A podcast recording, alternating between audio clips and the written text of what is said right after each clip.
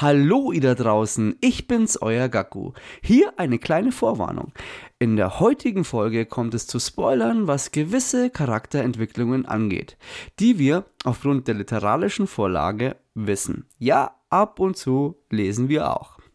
Höchstwahrscheinlich werden diese allesamt in der sechsten Folge geschehen. Falls ihr da keinen Bock drauf habt, solltet ihr doch warten mit der aktuellen Folge.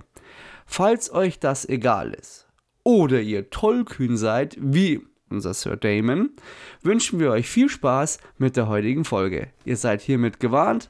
Let's go! Movie Maniacs, der Podcast von Filmen, Fans und Fernsehen.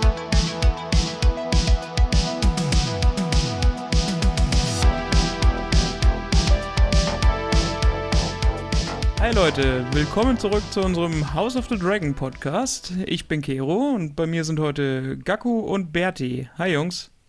Servus, back in Westeros. Und wir nehmen uns heute Folge 5 der ersten Staffel von House of the Dragon vor. We light the way heißt es so schön. Auf Deutsch, wir leuchten den Weg. Ähm, bevor es losgeht, hier noch der obligatorische Hinweis auf unseren Social Media Auftritt auf Instagram. Ihr könnt uns Folgen, Anregungen, Fragen, Kritik, was auch immer zukommen lassen auf Instagram unter movie.maniacs-podcast. Jeder Kommentar ist willkommen. Yeah. Äh, ja. Kann ich kurz noch eine andere Frage stellen? Ähm, du darfst alles, darfst du. Hat, Andor hat noch keiner angeschaut, oder? Nee, nope. bis jetzt nicht. Ja, ähm, ich weiß gar nicht, ob ich überhaupt anfangen soll. Ich muss auch sagen, ich bin gerade ein bisschen erschlagen von der Seriendichte, die gerade über mich hereinbricht. Das ist fast schon zu viel des Guten. Das könnt ihr uns auf Instagram ja auch mal schreiben, ob wir uns auch noch ein Recap oder zumindest einen Staffelüberblick von, äh, von, von Andor machen sollen und den hier zum Besten geben. Genau, aber es soll, die ersten Kritiken sind sehr, sehr gut. Also es soll mal wieder mehr richtig machen. Ja, du kannst ja auch nicht mehr falsch machen als äh, in Obi-Wan. Ja, wo meine These greift, wieder greift, dass umso mehr sie sich von den alten Star Wars-Charakteren lösen, umso positivere Ergebnisse ziehen sie raus. Die müssen was, immer erst was Eigenes erfinden, bevor es cool wird. Wann haben sie sich denn bisher schon mal gelöst? Mandalorian? Das ist ein komplett eigener Charakter, der ja, entwickelt worden ist. Stimmt. Und das war sehr gut, ja. muss ich sagen. Boba Fett hm, Obi-Wan? Ah. Da. Wobei, also ich muss sagen, bei Boba Fett war ich schon unterhalten. Hoffentlich machen sie irgendwann eine eigene Serie über die Ewoks. es und gibt doch so ein Weihnachtsspecial oder so mit Ewoks. und wenn du es so 80ern. nimmst, so Star Wars 7 fand ich an sich cool, dann mittlerweile ist es schon so, es ist schlechter geworden, aber das Beste aus dem Ganzen ist auch Rogue One. Und das war jetzt auch wieder was losgelöstes im Endeffekt. Ja, der war echt gut, ah. stimmt. Rogue One hat mir sehr, sehr gut gefallen. Aber gut, widmen wir uns jetzt äh, Westeros. Ich wollte es nur kurz, sagen. Kurz, kurz, kurz reinwerfen noch. Jawohl. Äh, Na gut, genau, ich ersetze ich ersetz heute quasi einen Bummel, oder? Ja, aber äh, Bummel ja, genau. am Gardasee. Stimmt, Grüße, Grüße okay. gehen raus ja. am Bummel. Genau. Grüße gehen raus, äh, Valamogulis Guys. ich, ich tue es jetzt, ich tue es jetzt. Valamogulis Guys. Oh Gott was ich gehe jetzt, ich ähm, hier Rage Quit und ciao. Ähm, genau, wir machen heute quasi ja so gemischtes Doppel in Anführungsstrichen. Also der Bummel, der normalerweise bei unseren House of the Dragon Recaps bisher dabei war, weilt derzeit im Urlaub. Deswegen haben wir heute Berti als Verstärkung dabei, der uns ja sonst immer Rede und Antwort steht, wenn es um Rings of Power geht. Genau. Aber heute sind wir bei House of the Dragon. Ähm, wir haben eine, wie ich finde, sehr, sehr gute, eigentlich, also für mich war es bisher die beste Folge, muss ich echt sagen. Also ich war letzte Woche schon relativ angetan von allem, was so passiert ist und muss aber sagen, jetzt die fünfte, die ist eigentlich in, in fast allen Belangen äh, nochmal besser, was das Storytelling angeht, was die Charakterentwicklung angeht. Also hat mir sehr gut gefallen. Was, was war eure, euer Eindruck, eure Meinung dazu? Berti, Berti bei dir ist es ja noch ganz, ganz ähm, frisch quasi. Ja. Also, nee, ich habe sie tatsächlich schon mal gesehen. Ich habe sie gerade das zweite Mal nochmal angeschaut, weil ich beim ersten Mal nicht so aufmerksam war. Ähm, äh, ja, ich muss sagen, gebe ich dir absolut recht, auch in meinen Augen die beste Folge bisher. Na, ich finde sie sehr gut. Ähm, finde aber nicht, dass es die beste Folge ist. Sie ist in meinen Augen die Game of Thrones Folge bisher. Aber mir hat wirklich die letzte Folge ein bisschen besser gefallen. Aber das ist bei mir jetzt aber auch Jammern auf höchstem Niveau, würde ich sagen. Es gibt so zwei, drei Sachen, die finde ich jetzt sind für mich noch nicht so perfekt gelöst. Deswegen sage ich jetzt auch nicht die beste, aber da kommen wir dann später drauf. Aber ein Punkt ist so für mich ähm, mit, dem, mit dem Charakter Damon, der zum einen, ich finde das Introducing von ihm, das wiederholt sich so ein bisschen. Also es war jetzt wie in, der, wie in der vierten Folge, du hörst erst die Schritte, dann taucht er auf und war jetzt da auch schon wieder. Das war mir halt ein bisschen zu ähnlich und ich, ich weiß nicht, aber ich habe so das Gefühl, der, der kommt immer nur so blockweise vor. Ich finde, der ist noch nicht so ganz in die Serie eingewoben. Und das stört mich so ein bisschen. Oder weil, weil ich gern von ihm mehr sehen würde. Ich weiß nicht, wie ihr das wahrnehmt, aber ich habe immer so das Gefühl, der ist eigentlich immer nur so ein bisschen da, um die Story vorwärts zu bringen, aber nicht so richtig integriert, weil er dazu immer so losgelöst So- ist. Sorry, wer jetzt? Ähm, The Damon. Ah, okay. Mhm. Von dem, da würde ich mir einfach mehr, ich will von dem einfach mehr sehen, so ein bisschen, weil halt, ich feiere halt einfach auch äh, Matt Smith in der Rolle. Aber ja, ich glaube, der Wunsch wird dir, also sowohl in der ersten Staffel als auch in allem, was da noch kommen mag, wird dir der definitiv erfüllt werden. Also okay, aber man muss jetzt auch sagen, bisher ist es ja auch eher der Fokus klar auf, äh, auf äh, Rhaenyra. Rhaenyra, Alicent und äh, Viserys. Viserys, ja. Also, es, Viserys. es ist, Viserys. also es ist fair enough. Und ähm, diesmal haben wir ja auch von den Zeitsprüngen her, das war ja vorab, glaube ich, auch in der, in, der, in der Gruppe bei uns ein äh, bisschen kritisch gesehen, dass die Zeitsprünge irgendwie verwirrend wären, aber habe ich jetzt eigentlich gar nicht so empfunden. Also ich fand dieser erste Zeitsprung, das muss ja anscheinend aber auch nur ein kleiner sein. Am Anfang dachte ich mir eigentlich so, dass es nahtlos weitergeht. Aber das muss wohl ein kleiner Zeitsprung sein und der spätere, der ist ja auch nicht allzu lang. Aber ich fand es jetzt mittlerweile als Stilmittel, finde ich, ist es okay. Es ist mittlerweile auch ganz clever gelöst, dass sie sich mit der Struktur ein bisschen lösen können. Ja, also mir wäre es jetzt überhaupt nicht, also mir ist es bisher insgesamt nicht so wirklich störend aufgefallen äh, und in, in, in der Folge jetzt äh, eigentlich, eigentlich überhaupt nicht, wenn ich ehrlich bin. Äh, war in der Na Folge ein. Zeitsprung ein wirklicher? Es sind zwei Naja, gut, kleine. ich meine, in der letzten Folge war Alicent halt noch schwanger, in Anführungsstrichen, und jetzt ist das Kind halt schon, ja, so ein halbes Jahr alt, würde ich sagen. Also True, so um, ja, um, um den Dreh. Ähm, genau. Ähm, aber gut, ich meine, der größte Zeitsprung wird uns ja jetzt dann noch, ja genau, in der nächsten Folge bevorstehen. Also jetzt sind es dann ja wohl diese, diese zehn Jahre, die es Mhm. dann äh, nach vorne geht. Und da bin ich dann tatsächlich eher gespannt drauf, wie sie das wirklich organisch einweben in das Ganze, dass sich das immer noch irgendwo, ja, einfach homogen in die, in die, in die Serie einfügt. Aber ich gebe ihnen da Vorschusslorbeeren, weil bisher haben sie mich nicht enttäuscht und äh, deswegen warte ich das mal gespannt ab. ich habe Ja. zwei, drei Szenen schon gesehen und muss sagen, äh, ich Ich habe es finde extra vermieden. nee, ich find's cool. Also ich, äh, ich habe gut, gute Gefühle dabei. Also die, ähm, glaube ich, das wird, das wird ganz, ganz cool. Also Gut. Ähm, zum Zeitsprung-Thema nochmal. Also, ich finde es auch nicht störend. Ich habe mich mittlerweile auch damit abgefunden. Ist ja zum Beispiel auch bei Rom, falls die Serie jemand kennt, auch so, dass da sehr viele ja, kleinere Zeitsprünge drin sind, aber schon auch die teilweise über mehrere Monate, hin und wieder sogar, glaube ich, auch über Jahre gehen. Ähm, und ist trotzdem eine gute Serie. Was man allerdings schon sagen muss, so viele Sachen kommen halt nicht so zur Geltung, wie wenn du das jetzt stärker ausgearbeitet hättest. Keine Das Ahnung, wenn da jetzt, wenn da zwischen Folge 1 und 3 eine Staffel vergeht, wirkt dieses ganze, der Grabentöter wird getötet, irgendwie schwerer.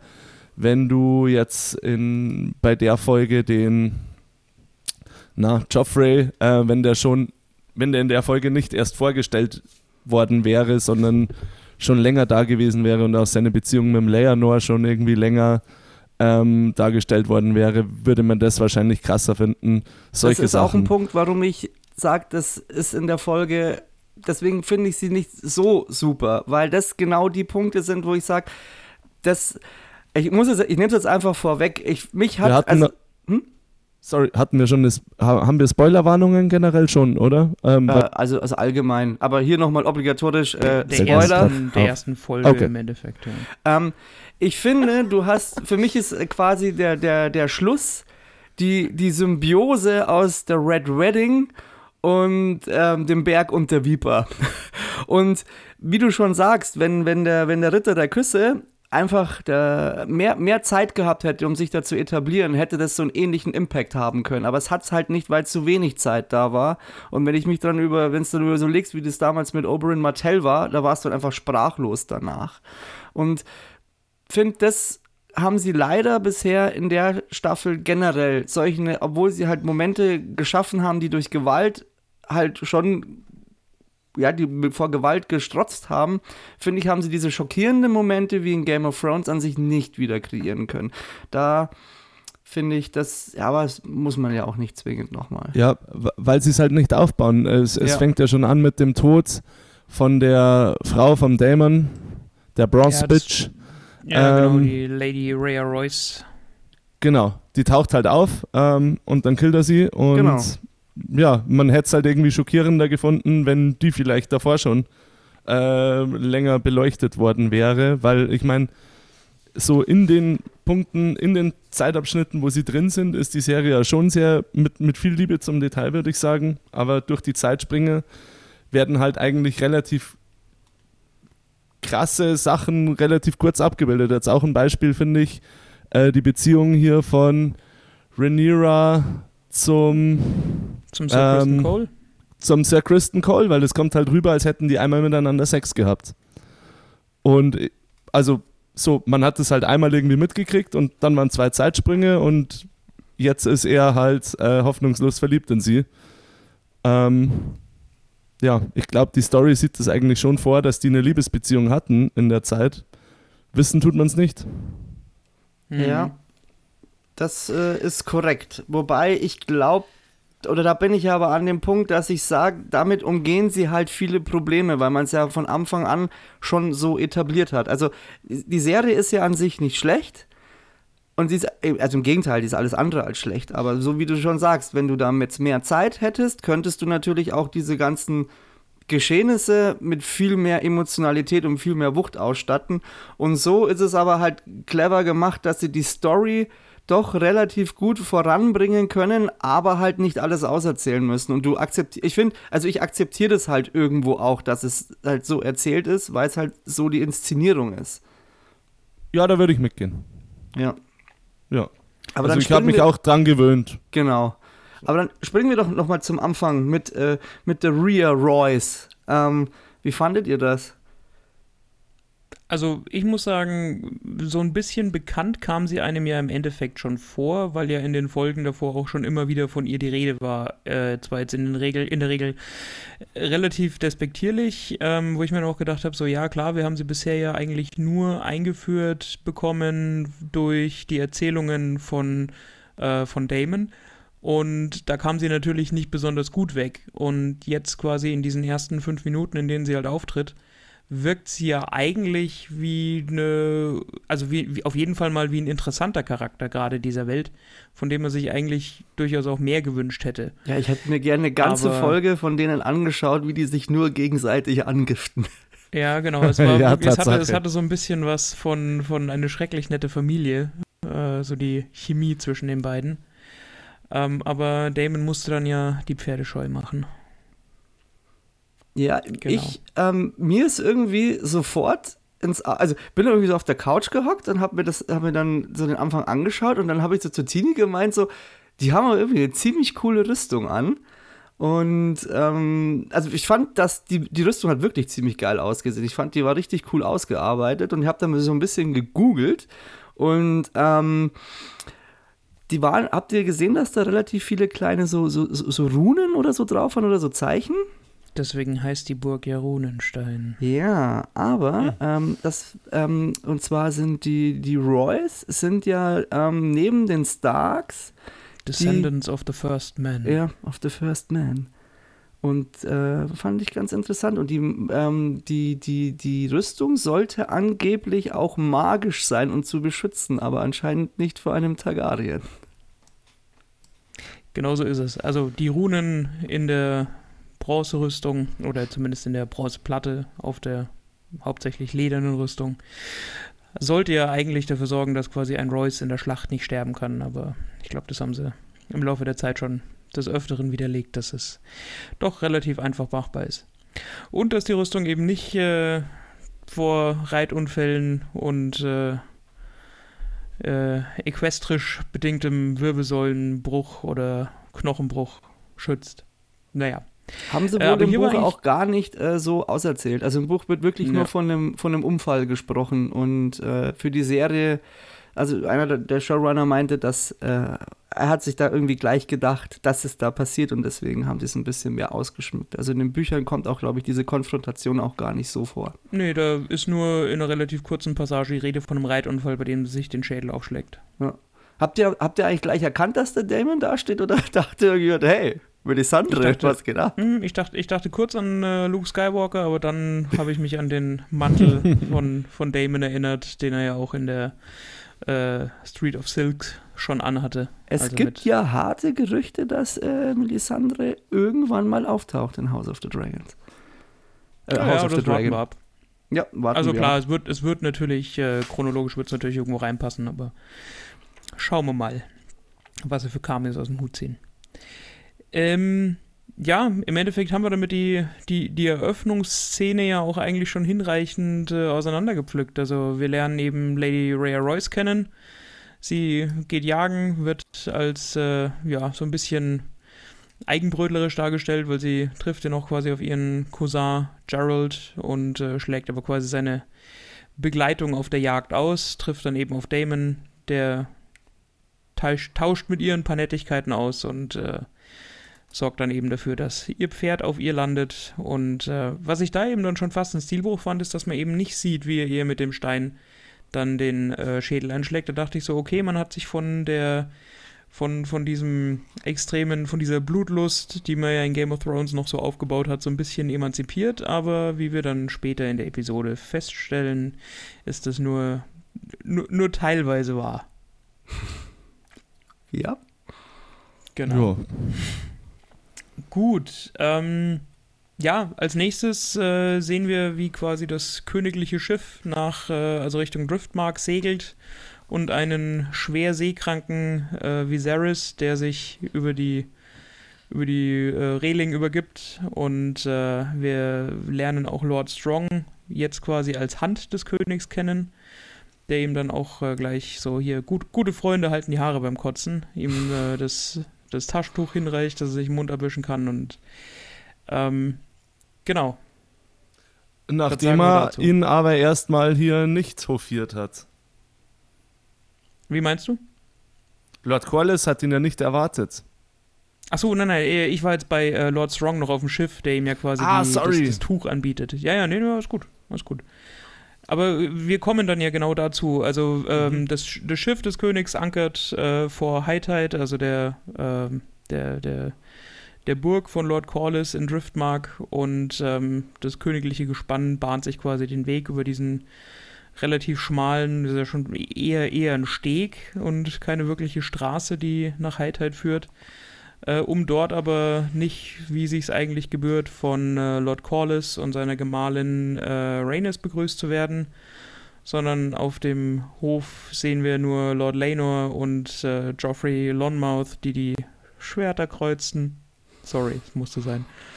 Ähm, Was ja eigentlich auch schon so als der erste Affront gegen den König äh, gewertet werden kann. Ja, da beginnen halt schon so diese, diese Machtspielchen und äh, man macht es ihm möglichst schwierig, das Ganze zu, zu ich nenne es mal, zu Hofe kriechen.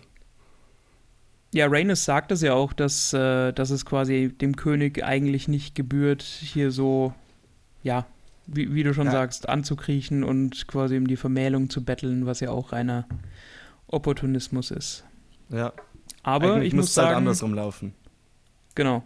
Äh, Was es Ja. ja auch schon getan hat, also zum ersten Mal als quasi eine Vermählung oder eine Vereinigung der beiden Häuser durch Ehe vorgeschlagen wurde, war Corliss äh, ja noch quasi in good standing beim König und sie waren sich ja, Ja. noch grün und er hat ja äh, erst danach im Endeffekt quasi dem, äh, dem König und King's Landing den Rücken gekehrt.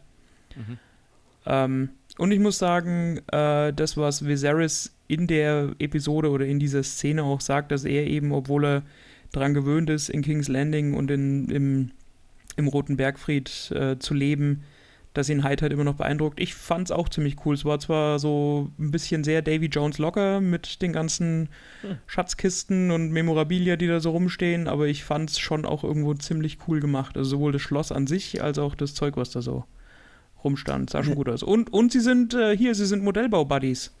Ja. Äh, er hat im Hintergrund auch so ein, so ein Modell rumstehen. Ja, du hast ja, ja im cool. Hintergrund da auch so einen Haufen Schädel gesehen, das, äh, glaube ich, irgendwie die Vorfahren sind. Oder vermutlich. Und ich glaube, dass das, das Corliss, also das Haus von Corliss, ist, also ist ja, glaube ich, generell das reichste Haus in Westeros, oder? Weil er hat ja so ganz viele Reisen nach Essos gemacht und da ziemlich viel. Äh eines, eines der vermögendsten, ja. ja und er sagt auch, also es ist ja so, dass er der einzige quasi derzeit lebende Lord in, in, äh, in Westeros ist, der quasi sein eigenes Schloss im Endeffekt gebaut hat, ja. äh, weil er eben die notwendigen pekuniären Mittel dafür besitzt. Und dann ja auch diese Harpienmaske bekommen ja, genau, hat. die, die Maske des Crabfeeders. Was ich auch sehr cool fand, ist der Thron, also dass sie wirklich dem Thema da einfach treu bleiben und den quasi so aus Treibgut und äh, Schiffsbalken quasi gebaut haben. Das äh, hat, mir, hat mir auch gut gefallen. Ja. Mhm. Und ich muss sagen, ich finde grundsätzlich Corliss und Rhaenys eigentlich, die, die, die, die haben so Power-Couple-Vibes. Also die äh, sind, das mir, ja, das, sind äh, mir irgendwie sehr sympathisch. Ja, die Voll beiden wirken super. Genau. Sie ein ähm, bisschen, ähm, äh, sie, sie erinnert mich halt auch so, so, so, so ein bisschen an, an, an, an die, ich nenne es jetzt mal die Oid Stark. Ja, hat, ja, stimmt ja. Ähm, hat so dieses, auf der einen Seite so dieses fürsorgliche, gütige, aber auf der anderen Seite halt total den Durchblick. Und ich glaube, sie schätzt auch die ganze Situation wesentlich äh, realistischer ein als Corliss. Und Corliss ist ja immer noch so drauf bedacht, dass er ja, glaube ich, auch ihre Ehre herstellen will oder wiederherstellen will, weil er eigentlich sie, oder er will ja eigentlich Gerechtigkeit dafür, dass man ihr ähm, den Platz auf dem Thron verwehrt hat und sie ihm aber dann halt auch dann sagt, sie war nie auf diesem Thron, deswegen kannst, deswegen kannst du mir eigentlich diesen Platz nicht quasi geben. Und da bin ich auf jeden Fall gespannt. Wo, also habt ihr das Gefühl, dass sich da vielleicht eventuell auch noch was bei denen im Blatt wendet von den Zugehörigkeiten? Oder? Dass sie sich hm. gegeneinander wenden. Oder? Nee, also, auf, also offensichtlich werden sie natürlich auf, ihrer, auf der Seite von ihrem Sohn dann sein, aber ob sich da irgendwie vielleicht noch ein Twist anbahnt, der jetzt noch gar nicht vorhersehbar ist. Ja, das kann schon gut sein. Also ich grundsätzlich ist halt so ein bisschen die Frage, wen will der Rächer noch rächen, wenn quasi das, das, das Opfer, also in dem Fall die benachteiligte Rhaenys, ja gar keinen wirklichen Groll mehr hegt, dass sie eben bei der Thronfolge übergangen wurde. Also das ist ja was, was Corlys eigentlich dann jetzt eher quasi auf seine Familie und seine Ansprüche projiziert, wenn man so will. Ja, wobei also, er es in der Szene aber halt so formuliert einfach. Er will Gerechtigkeit ja, ja. für sie. Ja. Ähm, wo ich, nee, wo also ich, ich, ich, bin gespannt, wo das hingeht mit denen. Berti? Wo ich einen Interessenskonflikt sehen könnte, ist, man hat ja am Schluss von der Folge auch so ein kurzes Anbandeln zwischen Lena und ähm, Meinst du Damon? Sagt, dass ich Damon, ja, genau, dass ich den Namen nicht mehr vergesse. Oh Mann. Ähm, und dass da dadurch vielleicht die, die Loyalität der Eltern ähm, oder was heißt die Loyalität deren politischer Verbündeter später vielleicht irgendwann mal noch wechseln könnte, weil vielleicht irgendwas mit Leonor passiert und dann quasi äh, Lena und Damon ähm, ein guter, guter Bett sind. Ähm, darauf bin ich gespannt. Also sowas in der Art kann ich mir schon vorstellen. Ja, das, äh, so, sowas sehe ich auch passieren. Ich meine, wie gesagt, das ist äh, House of the Dragon, das äh, stammt aus der Feder von, von George R. Martin. Also dem wird es da sicher nicht langweilig werden, was die Intrigen angeht und die Ränkelspielchen. Also. Und immer wenn jemand Thronansprüche erhebt, wird's dirty, genauso wie bei Hochzeiten.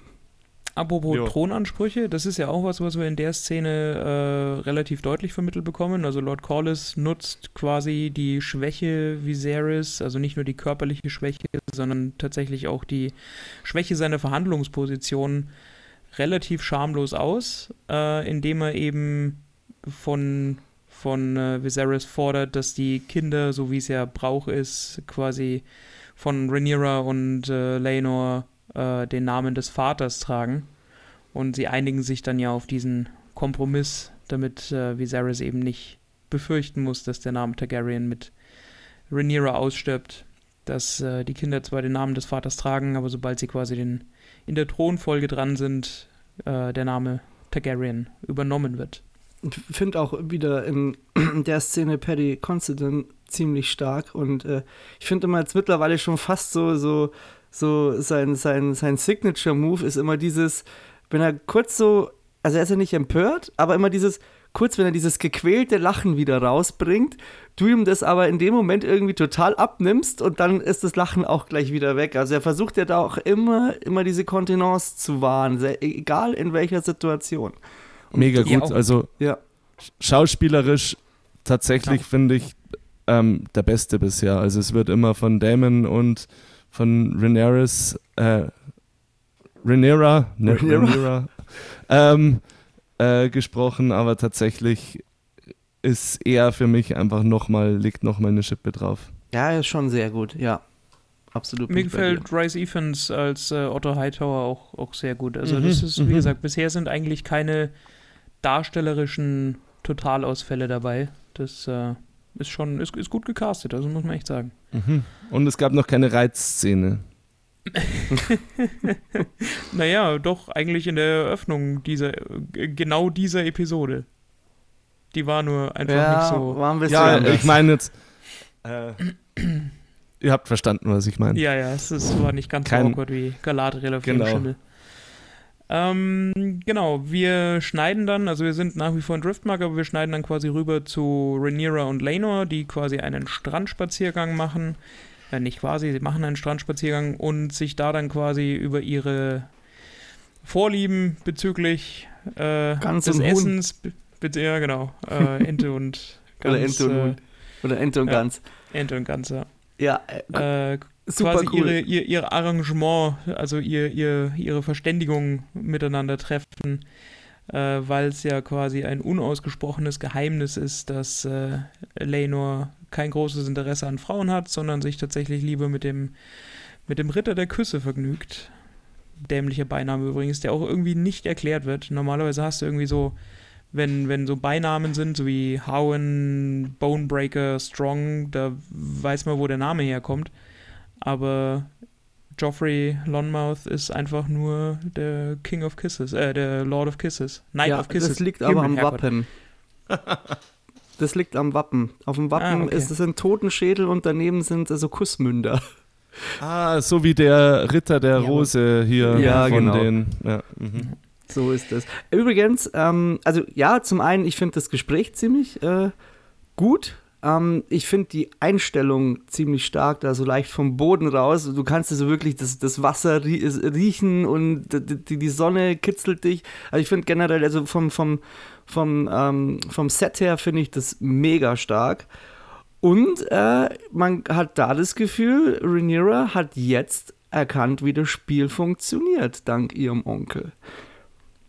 Genau, also sie sagt ja zu Laenor, als wäre es quasi das Normalste von der Welt, dass sie zwar ihren ehelichen Pflichten nachkommen wollen und werden, in Anführungsstrichen, aber darüber hinaus können sich dann beide quasi in der Art und Weise vergnügen, wie sie es beide für richtig und angemessen halten. Was ja, und das sehen wir dann in der äh, Einstellung danach, für Laenor und äh, Joffrey eigentlich so die ein, ein Win-Win-Szenario ist. Also was Besseres hätten sie sich ja eigentlich gar nicht wünschen oder vorstellen können. Ja. Der eine wird quasi Thron und der andere ist ihm dann als sein äh, Leibwächter äh, immer, immer sehr nahe. Genau. Genau, und Corlys, ähm, oder in einem späteren Schnitt kriegt man ja mit, dass die Eltern es auf jeden Fall wissen. Die Mutter halt sagt, ja, ist okay, er ist halt so und Corlys ähm, natürlich als äh, sehr aufgeklärter, moderner Vater sagt dann, ja, das verwechselt sich noch. Was ich aber auch eine sehr gute Szene fand, weil da keinerlei Vorwürfe oder Anschuldigungen in dem Sinne mitgeschwungen sind, sondern man den beiden wirklich diese authentische Liebe und auch äh, Rhaenys diese authentische Angst und Sorge um den Sohn wirklich abkauft, dass sie sagt, wir bringen unseren Sohn hier in wirklich große Gefahr.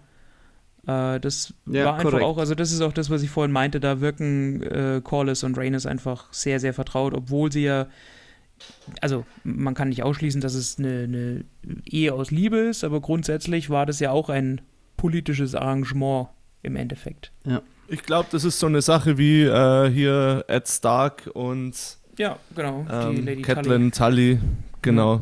Also wo sie auch mal sagen, irgendwie so, sie wurden verheiratet und haben sich dann lieben gelernt und äh, ich kann mir vorstellen, dass das da ähnlich gelaufen ist. Ja. Genau, wir haben dann die äh, Szene von Otto, der King's Landing verlässt ähm, und Alicent, die ihn gerade, bevor er das Pferd besteigen will, noch abpasst und sagt, ähm, dass es ihr leid tut, dass sie ihn vermissen wird und dass sie will, dass er nicht geht. Äh, er macht ihr dann relativ unverblümte Vorwürfe, was schon so an, an Gaslighting grenzt, dass er sagt, ja, äh, und doch bist du daran schuld, dass ich quasi des Hofes verwiesen wurde, wenn man so will. Ähm, und erklärt ihr dann letztendlich ja auch nochmal, obwohl er ja sagt, dass sie, dass sie so naiv nicht ist und, und so dumm nicht sein kann, ähm, warum die Situation so ist, wie sie ist und äh, was sie im Endeffekt damit angerichtet hat, dass sie sich eben hinter Rhaenyra gestellt hat und dass es Rhaenyras einzige Chance, ihre, ihren Anspruch auf den Thron gegen den Willen des Volkes durchzusetzen, wenn es soweit ist, äh, dass sie quasi die Kinder von Viserys und Alicent allen voran den jungen Aegon, äh, naja, beiseite räumt. Ja, ich bin da war ich mir nicht so ganz sicher. Also, ja, er ist schon manipulativ und irgendwo intrigant, aber da in dem Moment hatte ich schon das Gefühl, dass er sich wirklich ernsthafte Sorgen um sie macht. Und ähm, klar, er, er macht es schon clever. Also ich finde, er, also er macht ja nicht so direkt den Vorwurf, er macht es sehr geschickt und auch wie du schon sagst, er, er sagt ja halt, sie ist schlau, aber sie hat sich halt nur dafür entschieden, das nicht zu sehen, was offensichtlich ist. Und ähm, pflanzt dir halt dann schon dann auch äh, diesen keimenden Gedanken ein, der dann in ihr reift und dann natürlich auch ähm, für die weitere Handlung ähm, sehr entscheidend ist. Und äh, ich finde auch dieses, dieses Sinn, also diese, diese Endszene, wo du sie in diesem Torbogen siehst und mit dem Regen und im Hintergrund ihr, ihr, ihr Regenschirmträger, zeigt, versinnbildlich das jetzt auch nochmal. Jetzt bist du gerade im Moment allein und jetzt muss irgendwas passieren. Mhm. Ähm, also ich würde sagen, dass sich das gar nicht ausschließt. Natürlich ist äh, Otto super intrigant und ist definitiv ein Machtmensch. Ähm, ich glaube allerdings, dass es halt tatsächlich äh, eine berechtigte Furcht ist, dass quasi oder eine, also was heißt Furcht in, in, seinen Augen? Also ich glaube jetzt nicht, dass er die größte Liebe zu seinem Enkel ähm, so hat, aber was schwer zu deuten ist wegen der Zeitsprünge, aber ähm, es wäre nicht das, also in der reellen Geschichte ist es durchaus vorgekommen, dass man halt Mitbewerber um, um Throne, Throne ähm, beiseite gebracht hat, irgendwelche Bastarde oder oder ähm, uneheliche Kinder oder jetzt in dem Fall, ich meine, das ist ja ganz klar, wenn man nach der alten Erbfolge geht, hat Rhaenyra eigentlich keinen Anspruch und ähm, da wird es sicherlich Leute geben, die, die das nicht gut finden. Quasi her hervorbringen werden, dass eigentlich Aegon äh, der, der Erbe wäre auf den Thron.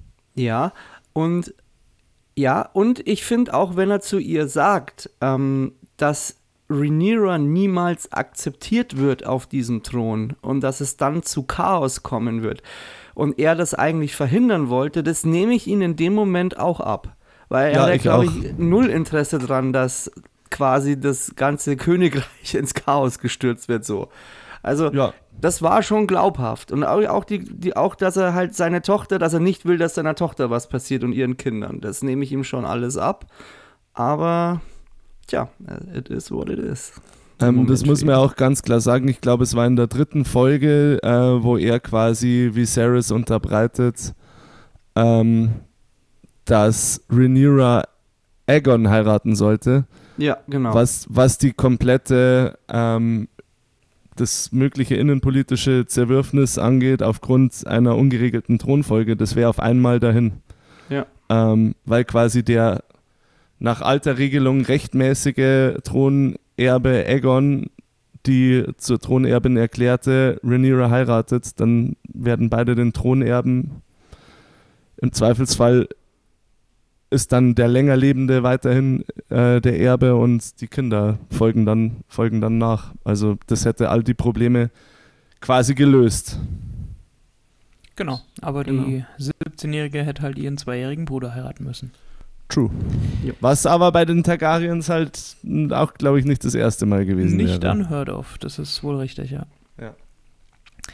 Genau, wir sind äh, dann wieder auf dem Schiff. Wir fahren quasi mit dem königlichen Schiff zurück nach King's Landing. Wir sehen Rhaenyra an Bord und Sir Kristen Cole, der sie findet, äh, mit ihr das Gespräch sucht, ihr seine Liebe gesteht und ja, den, den, den Plan schmiedet, beziehungsweise ihr den Plan offenbart, ähm, dass er mit ihr in die Fremde ziehen will, nach Essos ziehen will, äh, eigentlich nur noch Orangen und Zimt futtern will und sich quasi als Söldner, also als Sellsword für genau, ähm, sich, sich so eben mit ihr durchschlagen will. Und für Rhaenyra kommt es eben, weil sie ja mittlerweile das äh, politische Machtspiel erlernt hat, natürlich nicht in Frage und sie sagt eben, der eiserne Thron ist größer und wichtiger als sie selbst, als sie alle und als äh, all ihre Wünsche. Und ähm, deswegen muss sie da gehorchen und schlägt das Angebot dementsprechend aus. Was ihn relativ erschüttert, wenn man so will. You know nothing, Christian Kraut. Hm, Genau. Ja, also er hat mir schon leid getan, aber auf, gleichzeitig war das halt so mega dämlich. Das hätte er sich halt vorher auch überlegen können. Aber auf der anderen Seite ist es ja so, ähm, die, ich habe die Folge habe ich mir mit der Tini angeschaut und Tini hat dann auch so gemeint, boah, aber die hat den jetzt aber schon ganz schön eiskalt abserviert. Und ich dann so, ja, ja, aber so äh, aus reiner Liebe macht er das ja nicht. Er, er verlangt ja im Endeffekt von ihr, dass sie ihren Stand aufgibt, dass beide abhauen können, dass er quasi von seiner Schuld, dass er halt diesen Eid gebrochen hat, ähm, die, die, ähm, die äh, Prinzessin quasi nicht äh, zu beflecken, dass er davon quasi ähm, befreit wird. Also da ist schon auch ein großer Anteil einfach an, an Eigenschutz dabei. Und, ähm, und bei ihr ist es mittlerweile so, sie macht dann quasi den Damon bei ihm und weil sie hat jetzt quasi in diese Welt reingeschnuppert und will ihm einfach klar machen, du pass auf, ähm, äh, es gibt ja, man kann das ja auch noch anders lösen. Ich muss jetzt einfach mein Ding halt einfach erledigen und ich will auch das Ganze. Man kriegt jetzt auch wirklich den Eindruck von ihr, sie will auf diesen Thron, weil sie halt von allen Seiten hört, sie kann es eigentlich nicht und auch bei diesem Theaterstück.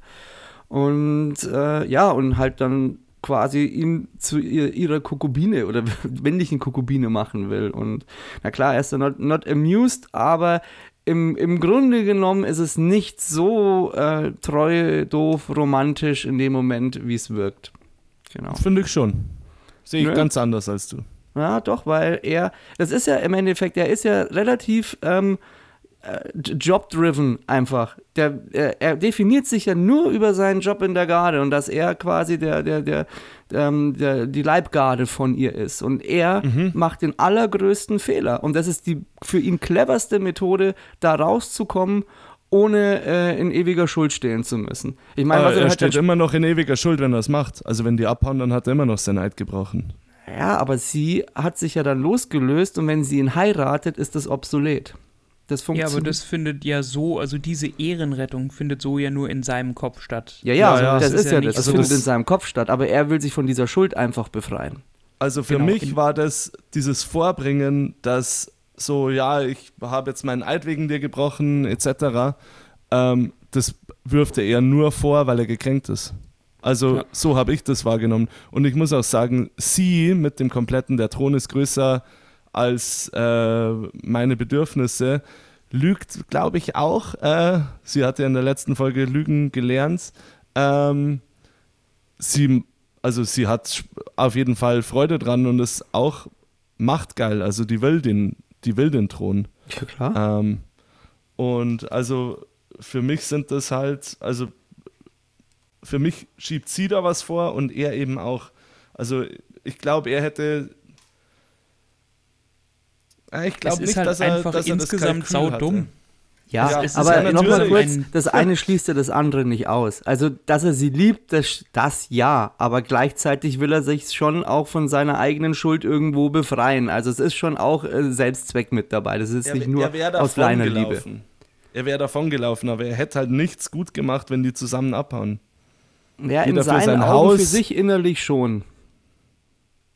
Er wäre halt mit seiner Liebe abgehauen. Ja. Aber für sein, für sein Haus hätte er größere Schande gebracht, als das einfach so im Geheimen weiterlaufen zu lassen. Das wäre eigentlich das Beste für sein Haus gewesen. Ja, bis zu dem Zeitpunkt weiß es ja auch noch keiner. Vermeintlich.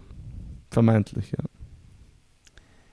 Genau, wir kommen dann in King's Landing an und quasi direkt nachdem sie das Schiff verlassen, beziehungsweise aus der, aus der Kutsche aussteigen, bricht Viserys erstmal zusammen. Äh, wir sehen Lady Alicent, die das ganze, die ganze Szene oben vom Balkon aus beäugt, aber nicht so wirklich viel Anteil daran nimmt. Also wo es vorher vielleicht noch so, oh Gott, der König gewesen wäre, ist es jetzt eher so, oh Gott, der König. Ähm, es ist das erste Mal, dass wir Viserys wirklich zusammenbrechen sehen. Er hat bis dahin einfach sehr gebrechlich und krank gewirkt, hat gehustet, hat äh, schon aus diversen Körperöffnungen geblutet. Ähm, aber jetzt ist es wirklich unverkennbar, dass er physisch eigentlich am, am Ende ist. Haben wir eigentlich schon mal thematisiert, dass er Lepra hat? Nee, wir haben es so noch nicht thematisiert, aber wir können jetzt auf jeden Fall mal sagen, dass es nicht Grayscale ist. Nee, also es, nicht, ist, äh, es ist Lepra, was er was hat. War das auf Deutsch? Und das soll so ähm, äh, auf zwei Ebenen funktionieren. Also dadurch, dass er, was ich ja schon mal, glaube ich, in der ersten Folge erwähnt habe, dadurch, dass er sich halt ständig schneidet, äh, verachtet ihn eigentlich der Thron, weil er halt ein schwacher König ist. Und ähm, diese Lepra sorgt dafür, dass die Wunden halt einfach nicht mehr verheilen. Und daran, das sieht er halt jetzt einfach. Und ja, das soll. Und dass er halt auseinanderfällt, ja, und diese, diese, diese Lepra soll halt äh, gleichzeitig noch verdeutlichen, dass er quasi mit dieser Position, die er hat, dass er da quasi von innen aufgefressen wird. Also der Thron will ihn töten und oder verachten oder auffressen, also verletzen und die, die, die Bürde, die er hat, die will ihn von innen auffressen. Das hat mal, so haben die mal die Showrunner mal so erklärt. Genau, eine Szene, die wir jetzt tatsächlich, äh, die wir zwar vorhin schon angeschnitten, aber jetzt in, im Recap noch übersprungen haben, ist die zwischen äh, Sir Larry Strong und Lady Alicent im, ja, im, im Schlossgarten, sage ich jetzt mal. Was ja auch ein durchaus sehr interessantes Gespräch ist, vor allem so die Charakterentwicklung von Larry Strong so ein bisschen äh, bereitet, der ja so der, der, die, diese, diese Funktion von Littlefinger und, und Varys so ein bisschen ähm, einnimmt, sage ich jetzt mal, und ihr quasi so diesen Floh ins Ohr setzt, dass es Rhaenyra ja nicht gut gegangen sein kann, weil sie ja vom Grand Maester einen Tee gebracht bekommen hat äh, und er dann eben erleichtert ist, dass es ihr doch gut geht, dass sie eben in der Lage war zu segeln und äh, er bringt auch diese Metapher vor mit der Malve, die ja aus Bravos stammt, wie wir gelernt haben und in Westeros eben eigentlich nicht heimisch ist, was in der Szene ja auch eine ganz, ganz deutliche Metapher für Lady Alicent ist, der es ja auch schwerfällt, sage ich mal, am, am Hofe Fuß zu fassen und sich da wirklich heimisch zu fühlen. Ja. Fand ich eine sehr gute Szene, weil es halt wirklich genauso dieses Game of Thrones-eske Character Building einläutet und genauso diese, diese Zwiegespräche äh, einfach in den, in den Vordergrund stellt. Also das hat mir, hat mir sehr gut gefallen. Ja, es Auch ein sehr guter Dialog. ja, also es etabliert ihn jetzt, glaube ich, auch so ein bisschen als diesen Meister der Flüsterer, wie man ihn dann später nennt, äh, im, im kleinen Rat. Man kann ja auch einfach sagen, dass, äh, dass die Rolle, die er, äh, dass es später die Rolle des, des Master of Whispers halt einfach gibt. Mit, weil wie gesagt, er, das, er ist halt so genau diese Schnittmenge zwischen Littlefinger und äh, Severus. Ja, ähm, genau, aber nochmal zu deiner Pflanze. Ähm, da ist man sich nicht ganz sicher, ob es da nicht einen Logikfehler gibt, weil die Pflanze auch im Bravos nicht äh, äh, blühen kann von der Vegetation her.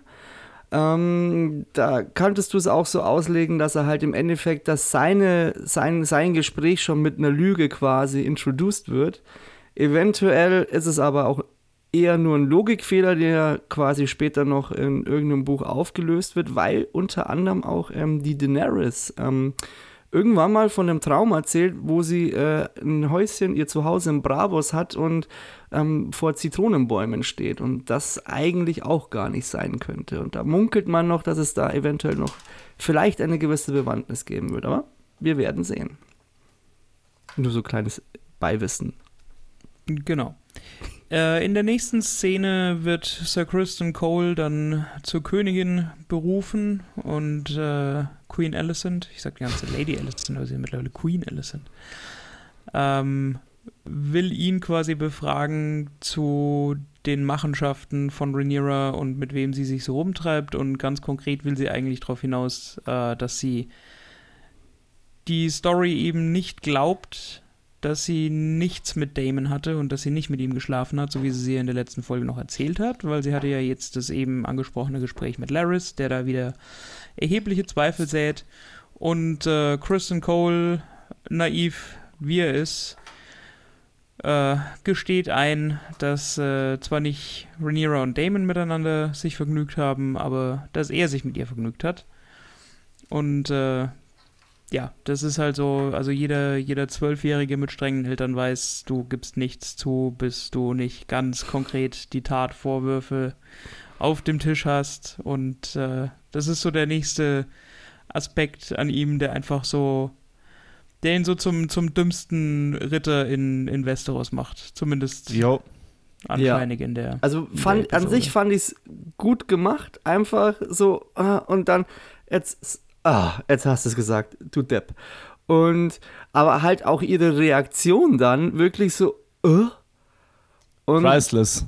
ja, Ja, mega. das Gesicht war wirklich ein sehr gutes Meme im Spiel. Und er dann gleich all in, ja, gut, aber du, dann tu mich bitte gleich hinrichten und nicht irgendwie kastrieren und foltern lassen. Und ich so, okay, wow, okay. Ja, aber war, war cool gemacht, aber hat ihn jetzt noch mehr als irgendwie ziemlich dümmlich äh, entlarvt oder dargestellt. Ja. Der arme Sir Crowdkopf.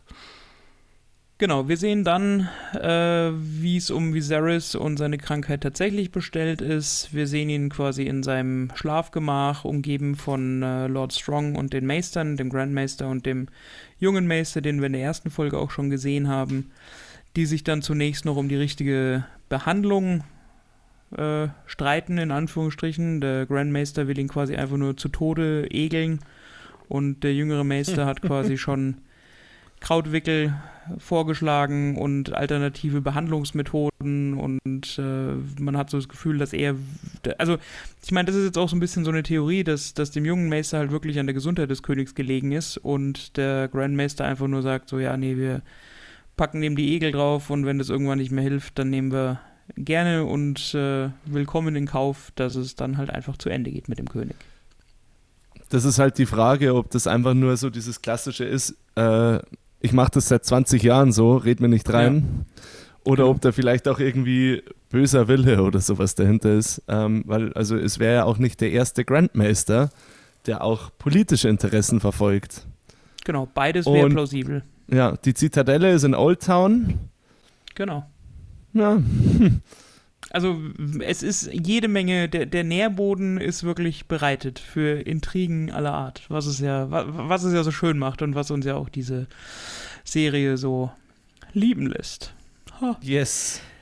Genau, auf jeden Fall die, die Meister ziehen sich dann zurück. Es bleiben Var äh, Viserys und äh, Lord Strong, Lord Lionel Strong, die haben wir ja schon gesagt, dass er jetzt Hand des Königs, ja, haben wir gesagt, ähm, bleiben zurück und unterhalten sich über das Vermächtnis von Viserys, der so ein bisschen bedauert, dass er ja wieder ein, ein, ein großer König, der Schlachten geschlagen hat äh, und nicht mal eine große Niederlage erleiden musste ähm, und sich deswegen natürlich irgendwo auch berechtigterweise fragt, was denn von ihm bleibt, von seiner Erzählung bleibt, also ob und welche Lieder von ihm in 500 Jahren gesungen werden wo Lord Strong eben sich nicht in Plattitüden ergeht und ihm kein Honig ums Maul schmiert, sondern einfach nur sagt, ja, äh, vielleicht ist es besser, einfach in Frieden zu leben, als nach dem Tod Heldenlieder gesungen zu bekommen. Und da habe ich mich so ein bisschen gefragt, also entweder ist Lord Strong wirklich so ein ergebener äh, Freund und, und Diener und so eine treue Hand des Königs, ähm, oder ist es ihm tatsächlich einfach so egal, was aus Viserys wird und was sein, sein Vermächtnis ist. Hm. Ich kann es noch nicht ganz einschätzen. Ich glaube schon, dass bei ihm mehr dahinter ist. Also, dass da auch durchaus ein, ein ähm, ja, Ambitionen da sind, den äh, Ruhm seines Hauses zu mehren. Aber noch glaube ich, dass bei ihm halt einfach ähm, das nicht über allem steht. Und ich fand tatsächlich den Dialog großartig, weil es ja.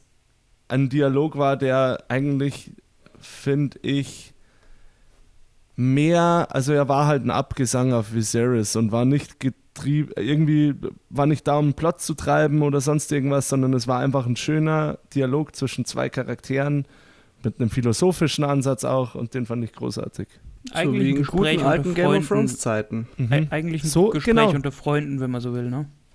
Ja, wie der Gaku gesagt hat, wie in alten Game of Thrones Zeiten. Also großartige Szene meiner Meinung nach. Ja, ja. hat mir auch gut gefallen. Das einzige, was ich dann so ein bisschen cheesy fand, ist dann so sein sein sein Wegdriften, wo du da meinst irgendwie, ja, okay, vielleicht ist er jetzt tot oder er schläft ein und dann kommen diese Wolken und dann die Drachen. Das fand ich so ein bisschen cheesy. Ja, vielleicht ist alles, was danach passiert, ist ja auch nur ein Traum. Ja, das, davon gehe ich jetzt eher weniger aus, aber so die, die, Überleitung, die war so ein bisschen. Mh. Die aber Thesen gab es doch bei Game of Thrones auch. Was, dass am Schluss, Traum war? Ja, dass am Schluss alles ein Traum von Ned Stark mhm. ist oder so. Ach so, ja. Ja, aber ich finde also es wäre schon, es, es wäre sehr weit hergeholt und du hättest dann auch einige, einige Logik ja, zu stopfen und einiges zu, zu erklären, wie man das, äh, wie, wie er davon hätte träumen können. Ähm, nein, genau, also wir haben eben diesen, diesen Pep-Talk von Lord Strong, der eben eben sagt, dass seine Legislatur nicht die schlechteste war und äh, gehen dann quasi nahtlos über zu den, naja, Hochzeitsvorbereitungen. Also wir sehen äh, Lord Corliss mit seiner Flotte eben in King's Landing ankommen. Wir sehen äh, Lord Lanor und oder Sir Lanor und äh, Rhaenys auf ihren Drachen und äh, genau und dann beginnt beginnen quasi die Vorbereitungen für die Festivitäten, wo sich zunächst mal alle Häuser und alle geladenen Gäste in ihren Auftritten und in der Art und Weise, wie sie quasi den Thronsaal betreten, gefühlt überbieten wollen. So, ich habe den cooleren Entrance als du. Das fand ich, das war kleine Kritik, das hat mich ein bisschen an Wrestling erinnert. ja, es, äh, also ich muss sagen, für mich war einfach, also wir sehen ja Laris Lannister, äh, nee, nee, wie heißt er, äh, Jason, Jason Lannister wieder, der einfach ein, der Typ ist ein solcher, also der ist gut gespielt, aber es ist ein solcher Komplettausfall, diese Rolle. Der ja. ist einfach nur awkward in allem, was er tut. Der muss nicht mal was sagen, der muss einfach nur dastehen und ist einfach so, Alter, geh, geh. Egal, ja, aber der wohin, hat ja eigentlich nur geh. Comic Relief, oder? Also ich finde den auch so gar nicht Lannister-like. Ja, ja nee, eigentlich auch nicht. nicht. Ja, so ein bisschen wie Lancel Lannister vielleicht. Vor oder aber nach seinem äh, Glaubensbekenntnis? Äh, davor. Davor. Oh Gott. Ja, aber generell muss ich sagen, das, was jetzt da passiert, ist schon inszenatorisch richtig großes Kino gewesen. Auf Das jeden ist, Fall. Äh, Da preisverdächtig. passiert an so vielen Stellen was und du denkst ständig, jetzt geht gleich die Bombe hoch, aber und es ist halt geil, weil du irgendwie alle Figuren kennst und du weißt, jeder einzelne von euch hängt jetzt irgendwo da drin und es könnte jeden Moment wie so eine Kettenreaktion losgehen. Genau. Wir sehen eben äh, Jason Lannister ankommen. Wir sehen die, ja, die, die äh, Gesandten oder so die gesamte Familie des Hauses Valerian reinkommen, was so ein bisschen, also von den, von den Kostümen alles wirklich, das ist on point. Also da schaut einfach alles wirklich wahnsinnig gut aus. Da passt der, der Sound, der Rhythmus, die Bildgebung, die Farbe, das ist einfach alles, äh, ja, Nur das ist schon, schon sehr, sehr gut gemacht. Square-Frisur ist mir ein bisschen too much. Naja, ist halt eine Hochsteckfrisur, wie wir es damals getragen Also das fand ich authentisch, aber auffallend authentisch, ja. Ist schon, Ja. schon irgendwo. Auch unfreiwillig komisch, das Ein stimmt. bisschen Schon. Eckert. Wir sehen dann Damon reinkommen und hören ihn reinkommen. Äh, es geht auch so ein Getuschel durch den, durch den Thronsaal. Viserys guckt am Anfang auch relativ ungläubig, weil er einfach nicht fassen kann, dass er ihn jetzt schon zum dritten Mal vom Hofe verbannt hat und er trotzdem einfach immer wieder kommt. Ja, aber super schnell dann auch gleich den Stuhl bekommen hat, gell? Das ging dann Ja, so ich- ziemlich flott. Genau, aber was soll er auch machen? Also Damon kommt einfach mit allem, was er macht, er kommt immer wieder weg damit. Und naja, Und ich finde es ja so crazy, weil ich, der ist so unsympathisch und gleichzeitig so faszinierend. Das ist brutal, diese Aura, Mhm. die Matt Smith da hat. Genau, wir sehen äh, eben die Valerians reinkommen. Äh, wir sehen quasi diesen Tanz zwischen äh, Rhaenyra und Lord Laenor. Auch Und cool gemacht. Also, Ist sehr cool, also wirklich Ja. so der Dance of Dragons, ja, der sehr da gut so ein bisschen nachgestellt wird. Äh, und gerade als Viserys, also ich, in der Szene ist einfach so viel. Es ist so viel auch an, was, was an Blicken ausgetauscht wird und an wirklich Subtext und nonverbaler Kommunikation zwischen den einzelnen Handelnden.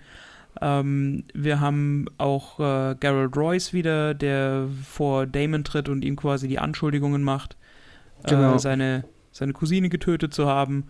Und finde es einfach auch ziemlich cool, wie, wie Damon ihn hier einfach, wie er ihn hier einfach abmoderiert. So wirklich so äh, abperlen lässt und sagt so, ach übrigens, ich komme demnächst vorbei und sammle dann äh, quasi mein, mein Erbe ein, also das, was mir zusteht, nämlich das, was, also äh, Schloss Runenstein und die Ländereien, die ja eigentlich in der Erbfolge an Rhea Royce gefallen werden und nachdem sie keine Nachkommen haben, ähm, ist ja Damon quasi der rechtliche, der Erbe. Wobei ich mir da auch, also da wird mit Sicherheit die Lady Jaina äh, auch noch eine Rolle spielen. Ich kann mir nicht vorstellen, dass sie einfach eins der äh, ältesten und größten Schlösser in Westeros an einfach so an Damon fallen lässt. Also das birgt mit Sicherheit auch noch einen, einen Haufen, einen Haufen Sprengpotenzial. Ja, aber da dachte ich mir auch kurzzeitig, na, vielleicht wird jetzt gleich ein Messer gezückt, aber, äh, ein Schwert, Mhm. aber kam dann nicht dazu. Das wäre der erste Moment gewesen, wo man es erwartet hätte, dass äh, das Ganze jetzt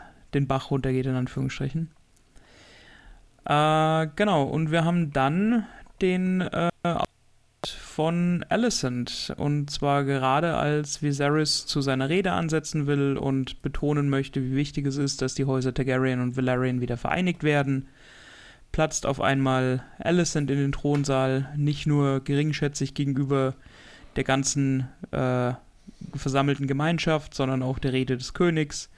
Und sie trägt eben ein wirklich schon, also ein Smaragd, smaragdgrünes Kleid, das wirklich auffallend grün ist.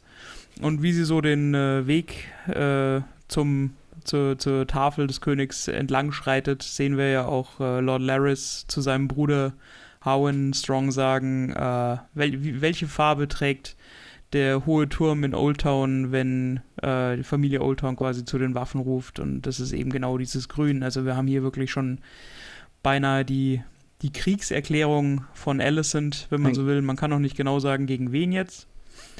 Ein wir- gewaltiges Foreshadowing. Genau. ja, wir gegen, hier gegen dann im Rhaenyra. Ja, naja, wahrscheinlich nicht nur. Na, du, das Ja. ist relativ klar. Also, Gegen die Hochzeit, also gegen, gegen die, der Bund, gegen den Bund, der jetzt geschlossen wird und der Aemon, äh, Eggern, Eggern äh, quasi den Thron vorenthalten. Naja, also, aber, ja, im Endeffekt würde ich sogar sagen, ich glaube, dass es sogar auch gegen Viserys ist, weil der genau. Punkt ist ja im Endeffekt, ist ja, weiß ja jetzt äh, Alicent, dass Rhaenyra eigentlich nicht ehrlich zu ihr war. Gut, du könntest das Ganze jetzt noch so deuten, ähm, war sie jetzt nur in dem Punkt nicht ehrlich zu ihr, weil sie mit, mit, mit, mit, mit dem Crowd äh, geschlafen hat. Warum Oder, denn Crowds eigentlich? Ja, so heißt er im Deutschen. Ach so, oh, okay. Ja, und äh, im Endeffekt muss sie jetzt komplett an ihrer Glaubwürdigkeit zweifeln. Und im schlimmsten Fall hat sie halt in der Nacht mit Damon und mit Christian äh, gevögelt und hat sie halt eiskalt angelogen und gleichzeitig halt mit ihrem Vater jetzt auch noch dafür gesorgt, dass ihr Vater rausfliegt. Also es wäre nachvollziehbar, dass sie auf beide einen ziemlichen Hass gerade im Moment hat. Ja, sie unterbricht ihn ja auch. Sie ist ja so auch nicht mehr ganz zufrieden mit der Ehe. Ja. Wobei ich glaube, also die, die Kriegserklärung gilt schon Rhaenyra, weil sie denkt wahrscheinlich auch, dass Viserys Viserys ist schon ein Stück weit Vergangenheit.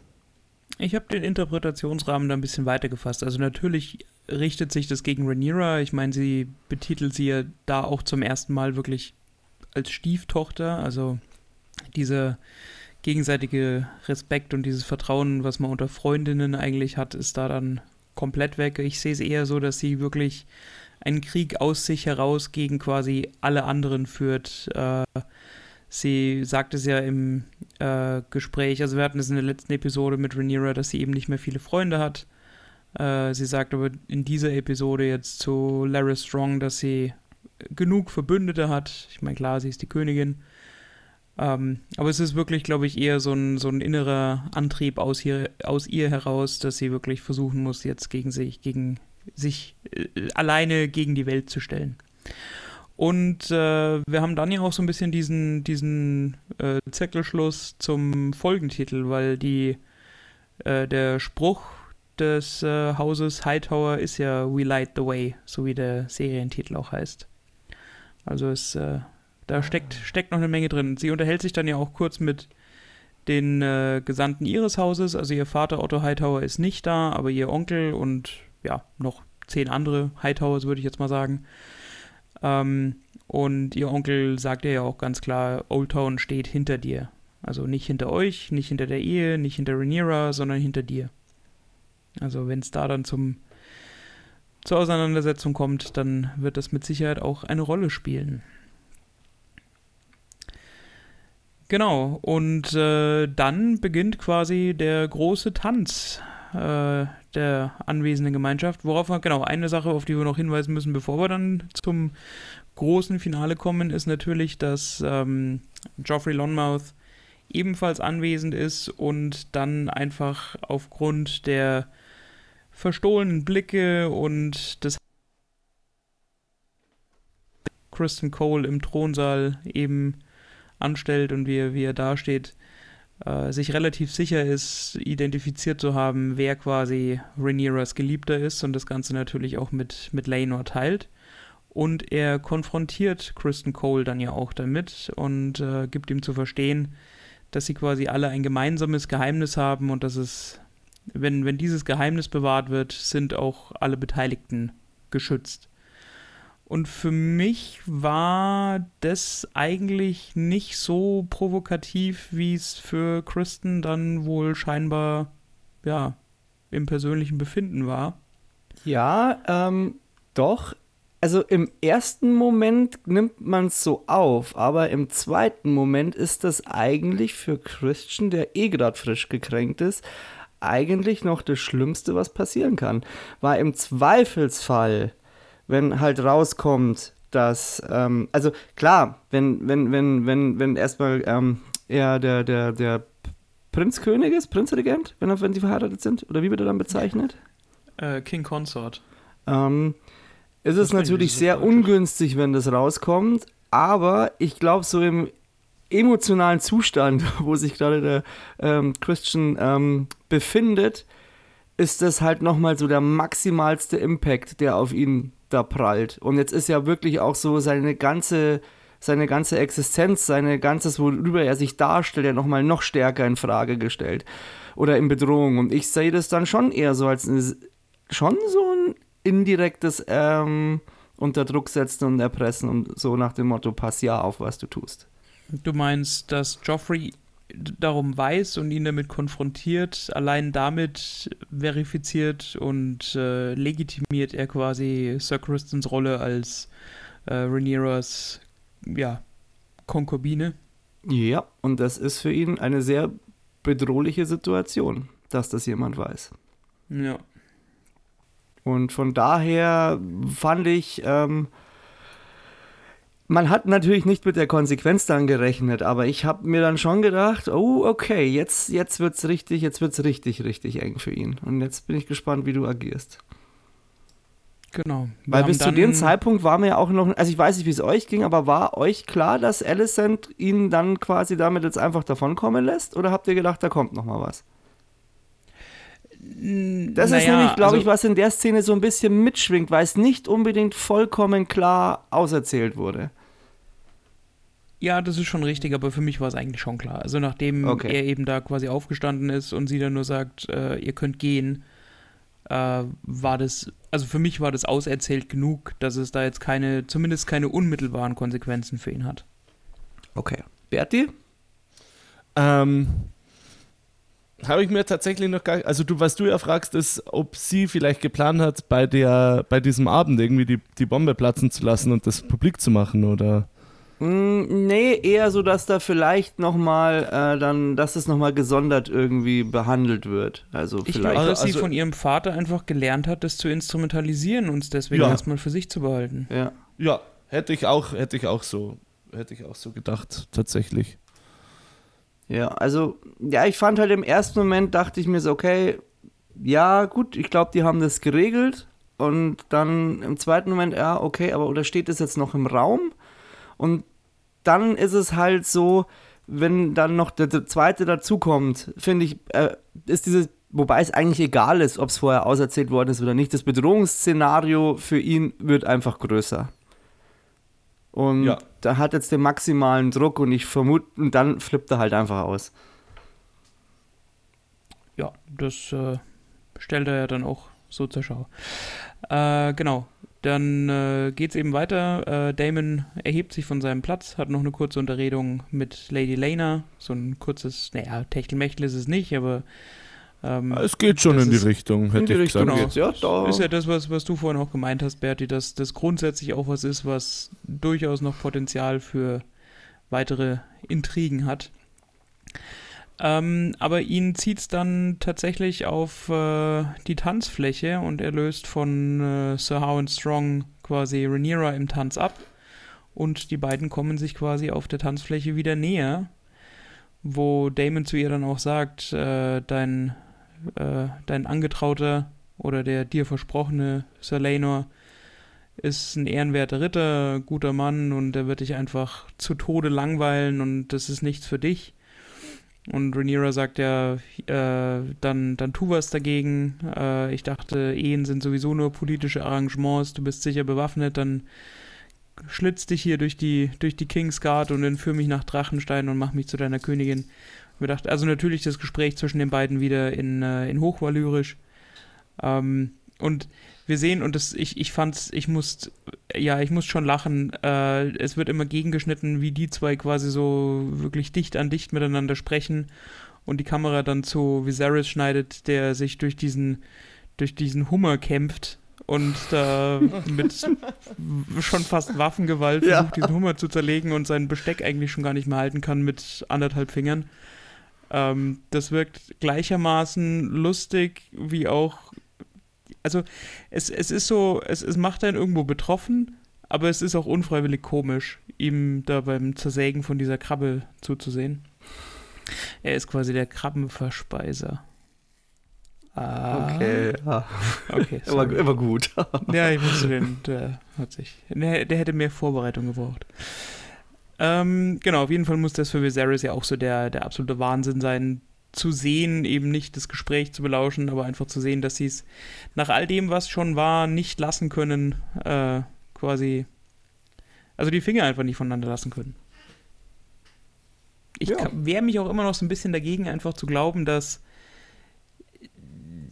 sich da wirklich so eine romantische Beziehung zwischen den beiden entspinnen soll. Ich, ist, ähm, also sie, sie geben sich alle Mühe, das zu vermitteln, aber irgendwie fehlt mir da noch so ein bisschen der, der, der, der Jazz dahinter. Ich, ich sehe das noch nicht so ganz. Ja, ich bin mir immer auch noch so ein bisschen unsicher, ob er wirklich scharf auf sie ist oder ob er sie einfach nicht einfach äh, quasi so anteasen will und so, schau mal, was du dir alles nehmen kannst. Also eher so Seelenverwandte. Aber wir werden es wir werden's sehen. Genau. Und aber ich, äh, aber quasi sein Bild äh, bröckelt schon so ein bisschen. Jetzt bin ich mir nicht mehr so hundertprozentig sicher, ob er noch den Jamie Lannister macht. Ich weiß es nicht. Ja, schauen wir mal. Also von der Rolle her ist er auf jeden Fall äh, ähnlich angelegt. Das, äh, Ja, ich finde ihn noch sagen. viel, viel unsympathischer als Jamie Lannister damals. Boah, Der Jamie war- Lannister ist am Anfang schon super heftig, wo aber ich er, fand ihn keine halt einfach Ahnung. nur knallhart arrogant, aber nicht ganz so nie. Ja, doch, er war auch niederträchtig. doch, Alter, der er schmeißt bringt irgendwie- Bran aus dem Turm. Und dann bringt er den Sohn von äh, hier dem Karstark um und äh, Ja. reibt es dem noch unter die Nase und äh, zieht, äh, bringt irgendwelche Sprüche gegenüber Catelyn Stark, kurz nachdem Ned Stark getötet wurde. Von Also wegen, Jamie was lange jetzt haben als- kann. Das so Also da siehst du mal, wie gut die Serie funktioniert hat und gearbeitet hat, dass ich dem das alles verziehen habe und vergessen habe. Da siehst du. Ja. Gott. Okay, nein. Ja, oder wie dein Hirn arbeitet. Uh, Uh, Shots fired.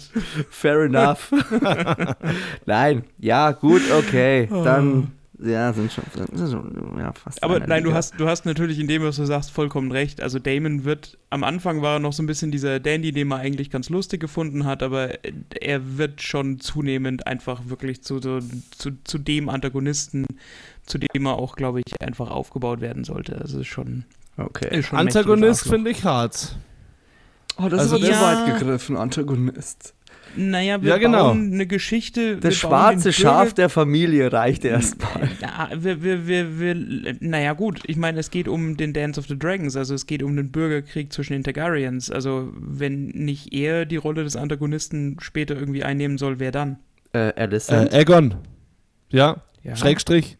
Also ähm, Ähm. so ein bisschen von der Begrifflichkeit her, das ist ja schon relativ klar, dass Viserys wird sterben in der Staffel. Cyrus. Viserys. Und ähm, es ist halt relativ klar, die Allianzen sind in der Folge, werden die, Grund, die Grundsteine für die Allianzen gelegt. Und das Ja. wird dann der große Krieg zwischen Rhaenyra und Alicent.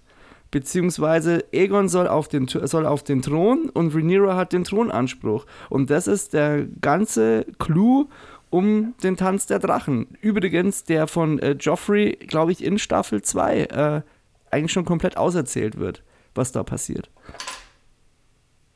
Ja, ich glaube tatsächlich auch, dass die Arya mal äh, von der Rhaenyra spricht. Ja, ja, die hatte am Anfang noch hier so Haus- und Wappenkunde. Oder die, oder die Tochter äh, von Stannis, das kann auch sein, als die dem Ding, die lehrt Das- doch mit dem Dance of the Dragons, dem ähm, hier Onion Stimmt, Knights, den, den Zwiebelritter dem lernt das Davos, lesen, gell? genau, mit dem Dance of Ja. the Dragons. Ja, und Ja, ich glaube, dass das ähm. Cersei das Ganze auch irgendwann mal erwähnt, beziehungsweise ich glaube, da ist sie im Gespräch mit Joffrey. Und da, da kommt es Hm, ja. vor. Irgendwo in Staffel 2, meine ich, ist es. Ähm, da wird über das Schicksal von Rhaenyra gesprochen. Ähm, Gut. Äh, Naja, hast, haben, wir, haben wir kurz von der Begrifflichkeit auch geklärt, dass Harwin Strong noch der zweite Bruder ist? ja, ja, Howen Strong ist der erstgeborene ältere Sohn von Lord Lionel Strong Genau, und und Larry auch, Strong ist äh, der jüngere. Als der, der Bonebreaker, Knochenbrecher bekannt genau, ist. Als Howen Bonebreaker Strong. einer der Und gilt stärksten so- Männer. Genau. Ja. Genau, also zu auch so seiner Zeit eigentlich ja. so ein bisschen der Sir Gregor Clegane, also der Mountain in, in Westeros, wenn man so will. Und ich muss sagen, also ich bin absolut, ich bin so vollkommen Team, Team Howen. Ich finde den, ich finde den einfach großartig. Das war ja, Ja. schon in der, in der dritten Folge so, als Rhaenyra da blutverschmiert in dieses Jagdcamp zurückkommt und er einfach so dasteht und einfach so grinst und so wirklich so, so, so fast so ein bisschen wie, ähm, fuck, wie heißt es, der Wildling, äh, vom, vom Tormund? Tormund, der Rothaarige. Ja, genau, wie, wie Tormund, Ja. wenn, er, wenn er Lady Brienne sieht. So, so hat äh, Harwin ja geguckt, als Rhaenyra da blutverschmiert zurückkommt. Ähm, und äh, der wird ja jetzt dann später auch, wie sein, wie sein Vater ihm quasi so das Zeichen gibt, da auf der Tanzfläche das alles zu befrieden.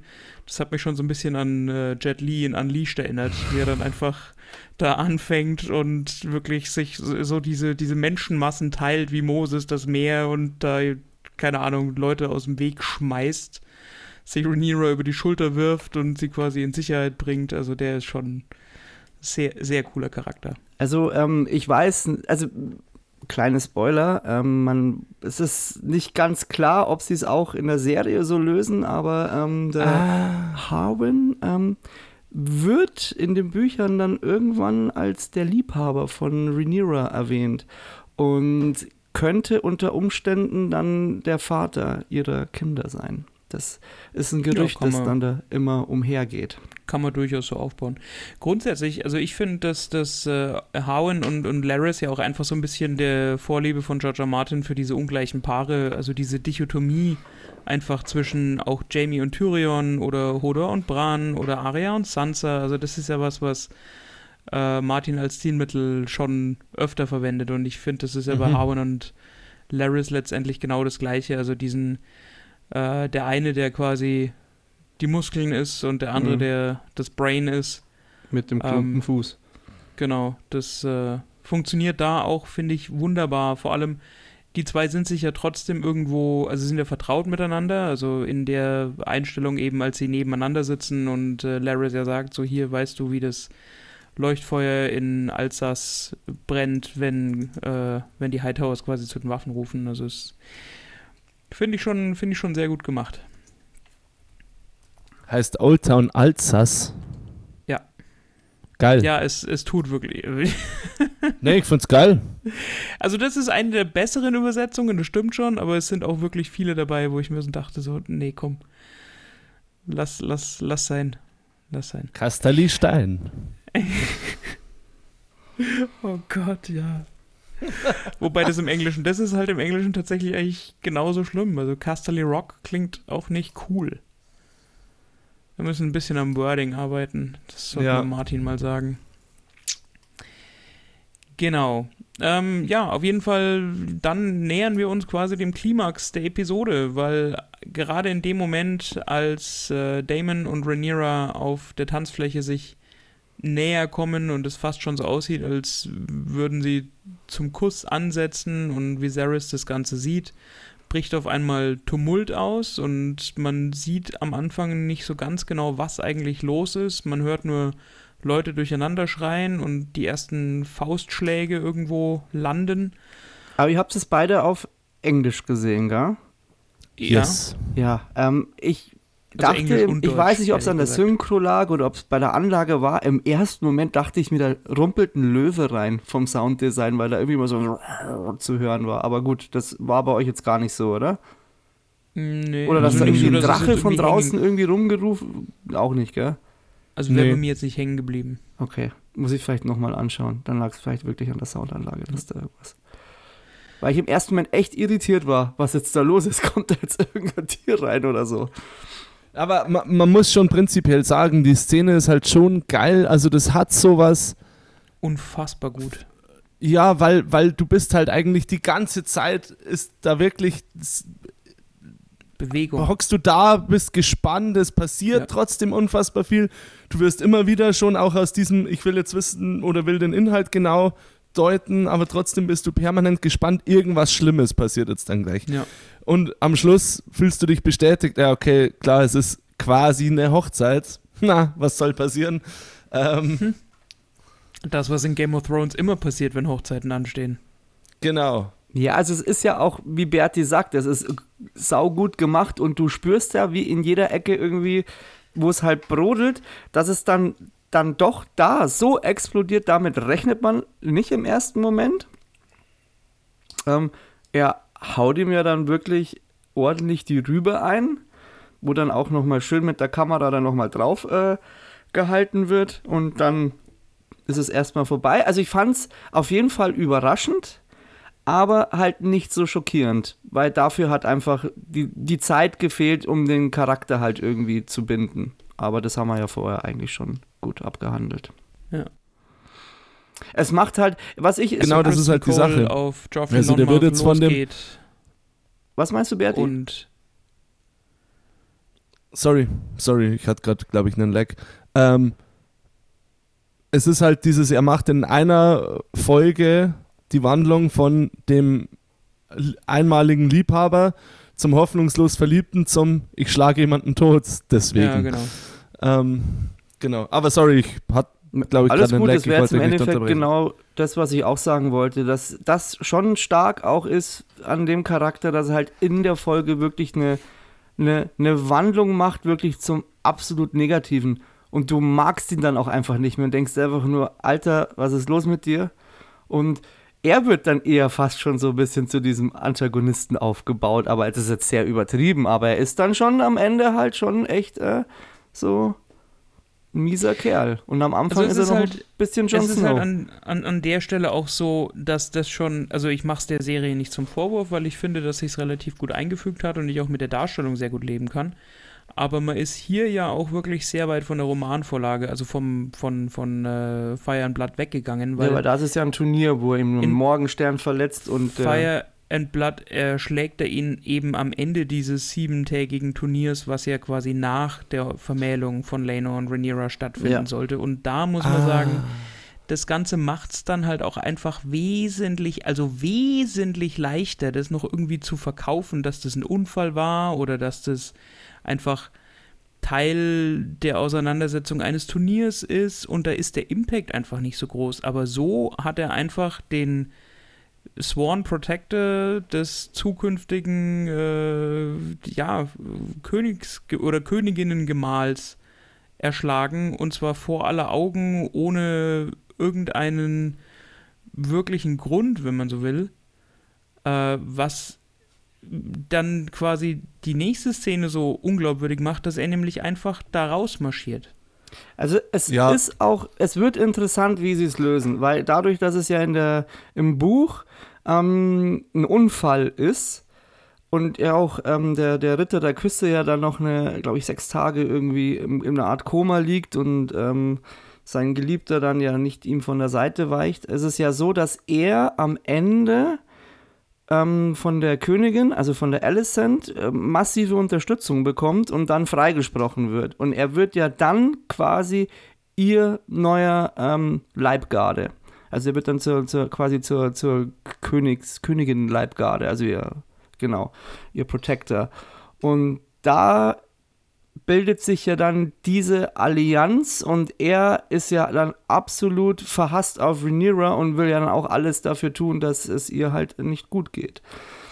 Und Ja, so in der Art werden sie es jetzt in der Serie ja wahrscheinlich auch spielen, weil nachdem ja, aber wie wollen sie ihn denn da freisprechen? Das ist dann eine Affekthandlung. Also das ist halt schon interessant, wie es dann da läuft. Oder ob das dann Ja, also- eigentlich nur reicht, wenn die Königin sagt, okay, äh, dir sei verziehen. Oder ob sie die Karten auf den Tisch hauen und sagen, Also hey, ich habe ich hab ja die Befürchtung, da wir jetzt den Zeitsprung haben, dass dass sie das, das gar nicht Ganze- erst auserzählen, oder? vielleicht in einem Ne- Nebensatz erwähnt wird. Und ich meine, Ja. wie der Kero gerade schon gesagt hat, es ist eigentlich schon sehr unglaubwürdig, dass das überhaupt so lange vonstatten geht. Ich meine, da sind ja doch sehr viele Leute, die sehr viele Ritter, die sehr viel auf sich selbst halten. Ich meine, klar, das ist einer von der Kingsguard, der da in Rüstung dasteht und dann jemanden totschlägt. Das ist jetzt, wenn ich da in meinem Festgewand bin, dann mache ich, schreite ich da vielleicht nicht ein. Aber es ist ja auch der Rest der Kingsguard da. Mhm. Also Das grundsätzlich ist muss ein ich bisschen sagen, schwierig, da hat der Kero schon recht. also das, also den Punkt alleine, dass er quasi wirklich, dass man ihn quasi gewähren lässt, während er auf den einschlägt, den kann ich noch dahingehend nachvollziehen, dass die Kingsguard ja da ist, wo sie, also der Rest der Kingsguard da ist, wo sie hingehört, nämlich beim König. Das sieht man in der Ja. Einstellung ja auch. Ähm, und dass die Leute drumrum jetzt nicht unbedingt eingreifen, mag vielleicht auch einfach der Tatsache geschuldet sein, dass die sehen, okay, da prügelt einer der Kingsguard auf jemanden ein. Vielleicht hat es einen Grund gehabt. Du wirst ja. jetzt wahrscheinlich auch nicht auf einen Polizisten zugehen, dem du gerade dabei zuschaust, wie er irgendwen äh, festnimmt und den dann quasi von ihm wegprügeln. Der Strong Das ist das schaut Problem. Da erstmal eine Zeit lang zu. Also das Und gibt macht man dann- vielleicht am 1. Mai in, in, in Hamburg, aber Ja. äh, darüber hinaus glaube ich, eher weniger. Nee, nee, da, da hast du schon recht, aber wenn der jetzt da rausgeht und ihm keine Kon Konsequenzen daraus blühen, dann ist es Das- schlecht erzählt. Genau, das, das ist genau der Punkt. Aber ich bin wirklich gespannt. Ich meine, die Szene endet dann ja im Endeffekt damit, dass er quasi auf dem Weg in den Godswood ist und dann mit der Klinge quasi den Freitod sucht und äh, Queen Alicent ihn quasi in letzter Sekunde davon abhält. Aber die Szene wird nicht aufgelöst, sondern man sieht nur, wie sie dasteht und ihn quasi bei seinem Namen nennt und äh, dann ist quasi Schnitt zur nächsten Szene. Deswegen, also ja, da bin ich auf jeden Fall auch gespannt, ob und in welcher Art und Weise sie das auflösen wollen. Genau. Und dann wird tatsächlich noch diese Vermählung, also wegen der man sich ja eigentlich in King's Landing eingefunden hat, vollzogen, was aber vom Setting tatsächlich eher irgendwie an eine Trauerfeier erinnert. Wir sehen den, ähm, na, den Septon dastehen, der quasi die, äh, die, die, die Eheschließung äh, zeremoniell anführt. Wir sehen Viserys und Alicent und in der Einstellung, ich weiß nicht, was hat Alicent da im Arm? Ist es der Umhang von Sir Kristen? Sie hat ein weißes Stofftuch in der Hand. Ich konnte es nicht genau identifizieren. Ich habe Pause gedrückt und dachte mir so, welchen Sinn würde es machen? Also wenn sie tatsächlich seinen Umhang in der Hand hätte, was würde das bedeuten? Ja, das, was ich auch gesagt habe, dass die beiden eine Ja. Allianz eingehen, die später sich ähm, gegen Rhaenyra richtet. Also es ist ja auch so, jetzt wieder ein Spoiler, aber im Buch ist es auch so, dass äh, als Viserys stirbt, ähm, der Christian am Aegon die Krone aufsetzt. Also das muss in die Richtung laufen. Mhm. Und das ist halt quasi so diese, diese Versinnbildlichung. Das hat ja auch vorher so, er hat ja da irgendwie auch, glaube ich, ähm, ach nee, das ist noch in der Rhaenyra-Folge, da wo er sein, wo er sein, sein ähm, Umhang ja wirklich sauberst faltet, bevor es dann zur Sache geht. Ähm, das ist halt dann quasi so, ja, so ein bildvisuelles Mittel, um das nochmal zu verdeutlichen, dass sie sich ihm quasi bekennt und ihn quasi dann für sich einsetzt. Ja, schauen wir mal. Vielleicht hat es noch einfach aus der Kingsgarden lassen. Wir werden sehen.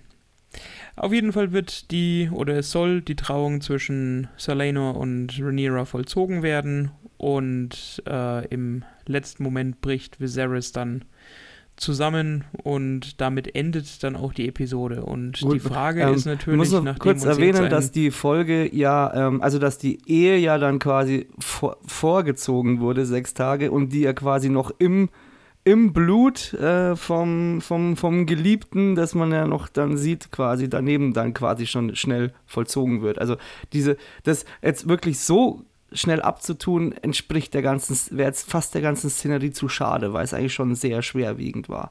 Also da muss man jetzt einhaken, sie werden ver vermählt, sie vollziehen nicht die Ehe im Blut des Geliebten. Ja, okay, habe ich jetzt blöd Da- formuliert, ja. Aber sie, äh, ja, stimmt. Aber sie werden da vermählt und äh, ich finde auch, du nimmst beiden, also ihre das Entsetzen ab und was sie gerade ausgelöst hat und ihm nimmst du halt die Trauer auch absolut ab. Also ich fand das Voll. eine ziemlich Also, krasse Szene eigentlich. Sie stehen beide voll. wirklich mit, mit Tränen unterlaufenden Augen da. Sie, ähm, ja, also es ist, es ist gut gespielt. Äh, ich meine, Lenor kriegt fast seine Ehegelübde nicht raus, äh, nur mit Tränen erstickter Stimme und es ist schon wirklich eine sehr triste und, und sehr schwere Stimmung in der Szene. Ähm, ja, aber einfach sehr, sehr gut. Ja, und dass du halt dann diese kleine Kamerafahrt noch so äh, quasi in die Totale hast und dann siehst du halt am, am Boden halt noch das Blut. Also es hat nicht einmal mehr noch dafür gereicht, das Blut wegzuwischen. Und das Ja. ist dann schon äußerst. Also auch visuell einfach sehr, sehr, sehr bedrückende Szene und äh, hat mich dann auch schon ein bisschen, also mir haben da schon wirklich dann alle Beteiligten eigentlich nur noch leid getan. Und äh, im, im, im Netz wird es ja schon als The Green Wedding gefeiert. Ja, für den Comic Relief hätten sie dann nur noch Murder on the Dance Floor einspielen können. Das wäre ganz witzig gewesen. Gut. Ähm, ja.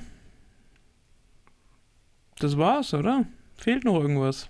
Oder Mm, nö, also haben wir es dann für die heutige Folge? Ja, also es The kommt King jetzt is dann dead. Der, der, Long live the Queen. Äh, The Queen in dem Fall. Ja. der Zeitsprung. Ich bin, ich bin gespannt, also zumindest der, der, der, der, die, diese, diese After Re Preview nennt man es? Oder wie heißt das? Die, die, ja, eine Preview, die Vorschau aussieht. auf die Preview. Folge? Ja. Ja. Ähm, schaut vielversprechend Habe ich noch nicht aus. gesehen. Hm?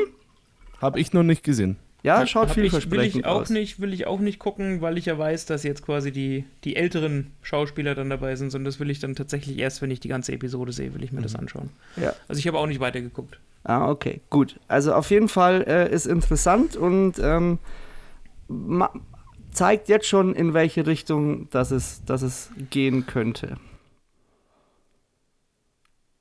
Die ich mir So, gestellt habe. Dann machen wir einen Deckel drauf. hat sich noch eine Frage ihr- gestellt. Ah, Was? sorry, jetzt, Sorry. jetzt hatte ich tatsächlich gerade wieder einen, äh, einen Lag. Heute ist irgendwie nicht so, Heute ist Lag Day. läuft's, äh, läuft's nicht so rund. Ähm, glaubt ihr, dass Viserys eventuell auch vergiftet wurde? Oder, oder langsam zu Tode gepflegt wurde?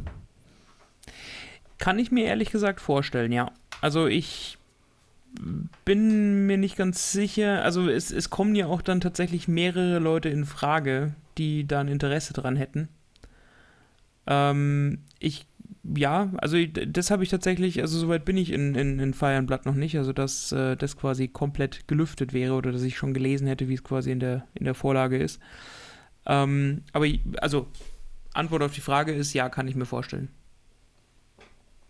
Ja, also würde, würde passen zu George. Martin, aber es könnte auch einfach nur eine ganz unglückliche Fügung sein, weil er einfach ein schlechter König ist. Und deswegen frisst ihn der Mhm. Ich glaube aber, ich glaube auch, dass er ver vergiftet wurde und dass das natürlich einhergeht mit diesem ganzen Pathos äh, und, und dieser düsteren Prophezeiung mit der Thron hat einen geschnitten. Aber Ja. ich glaube, dass so ähnlich laufen wird wie mit dem Tod von ganz am Anfang von Game of Thrones. Baratheon? Ne, nicht, äh, sondern hier Wir werden da- Woraus kommt, dass Littlefinger ähm, da äh, seine Finger mit im Spiel hatte, der dessen Mündel Ned Stark und Robert Baratheon waren. Hier Robert, Robin Aaron. Ach so. Das ist ja, auch, du gehst die ganze Serie davon aus, die Lannisters haben vielleicht da irgendwas gemacht und die leugnen es und am Schluss kommt raus, es ist ein viel größerer Plot dahinter gewesen. Hm. Ähm, genau. Ja, schauen wir mal. Also, wie gesagt, äh, die Folge, also ich fand sie, ich fand sie sehr gut fürs Character Building, wirklich ungemein wichtig. Ähm, es wird weiterhin Alicent auch so ein bisschen als einfach so eine, so eine tragische Figur, die ja eigentlich nicht so wirklich gewinnen kann, äh, dargestellt. Kriegt jetzt zum Schluss so ein bisschen ihren, ihren, ihren, ihren Lady Sass-Moment und ähm, ja, ich bin, bin gespannt, wie es weitergeht. Ja, ich auch, wobei ich jetzt, mh, jetzt mh, ja, finde schon, dass auch äh, Alicent in der Folge eine, eine Entwicklung zu einer ernstzunehmenden Person macht. Also die war jetzt lange Zeit unterdrückt, lange Zeit nicht naiv, aber sie hat dieses Spiel sehr gut mitgespielt, ähm, hat darunter gelitten und jetzt Jetzt ist sie Flügge. Jetzt ist sie flügge und Ja. mit äh, Tragen ihres Kleides hat sie quasi auch allen signalisiert, Freunde, jetzt ist es vorbei. Jetzt lasse ich nicht mehr alles mit mir machen. Und ja, ich darf es ja nicht sagen, deswegen ist okay. Ja, keine, keine Buchspoiler. Ja, Es ist kein Buchspoiler, aber es ist, du, du, in dieser, das, was ich heute noch gesehen habe, du merkst, dass ich so, in der Zukunft, das Blatt wendet sich. Also Renew Ja, dann, okay. hebst du, dann hebst du für nächste Woche auf. ich habe schon gesagt, das Das Blatt hat gut. sich gewendet. Es wird auf jeden Fall eine Verschiebung der Konstellationen geben Sehr gut, und der Gewichtungen. sehr gut. Ja, wenn sonst nichts mehr ist, dann äh, bedanke ich mich schon mal. Vielen Dank. Äh, ja, genau. Dann bedanke ich mich schon mal. Vielen Dank, Ich danke, dass ihr gedankt bedanke habt. mich äh, recht, recht herzlich äh, bei euch beiden fürs Mitmachen und bei unseren Zuhörern fürs ja, Zuhören. Ja. Wir hören uns dann voraussichtlich am Sonntag wieder mit unserem Recap zu Rings of Power. Schau mal, vielleicht kannst du Berti da. Ach nee, da kannst du nicht beiwohnen, weil du dann Äh, auch im Urlaub Kommt reist, drauf oder? an, wann wir die Folge machen würden. Falls wir sie Freitagabend noch machen würden, wäre ich dabei. Ansonsten. Ja, das habe ich Ja. übrigens auch vorgeschlagen, weil ich das Wochenende ansonsten auch nicht da bin. Genau. Ja, okay, ich na bin dann bei, bei den Gentlemen, Wikingern. we have an agreement. Okay. Ja, und Passt. morgen gibt es dann noch den Gesang der Flusskrebse. Genau. Den Ich wir muss nach wie vor noch The Batman anschauen. Hm? Ich muss nach wie vor noch The Batman anschauen. Den Ja, wollte ich das die Woche tun, der unbedingt ist noch gut. anschauen. Der Das ist echt richtig ja. gut. Können wir auch mal eine Folge zu machen. Es zwar, hat zwar keinen keinen keinerlei aktuellen Bezug mehr, aber der Film hat es einfach verdient. Da kann man ja gleich machen, äh, der, die besten Batman-Szenen aus allen Batman-Filmen oder irgendwie Das sowas. wäre eine Möglichkeit, ja. Ja. Ja, stimmt, ja. Da müssen wir viel davor anschauen. Ich wollte gerade sagen, wenn ich das, ich habe das jetzt gerade im Kopf nur so kurz durchgespult, also ich freue mich schon wieder auf, auf Arnie als Freezer. Ja, den habe ich erst vor kurzem gesehen. Boah. Ich freue mich. zum großartig. Aufstehen. Hm. Da lief der irgendwo Das- auf Sky. Ja, ich bin, äh, weiß auch nicht, ob ich mir da so einen Gefallen getan habe, aber ich werde ja mit, mit, mit dem Werner ja auch ein paar Halloween-Specials machen. Und unter anderem Ah, die. Halloween-Reihe. Und da muss Das ich mir können wir hier ja schon mal ankündigen jetzt, ne? Dass wir quasi. Was, den was Shocktober feiern. Genau, es gibt den Schocktober. Ja, und da muss ich mir aber auch nochmal alle Halloween-Teile anschauen. Und ich habe Ja, gar nicht so viel Bock, weil da auch ein bisschen viel Gurken dabei sind. Schon, schon echt leid, ja. Ja. Genau, Okay. nee, sonst äh, wäre es das, glaube ich. Wie gesagt, vielen Dank. Äh, äh, ja, haut rein, bleibt geschmeidig. Bis Sonntag. Bis Sonntag. Bis Sonntag. Ciao.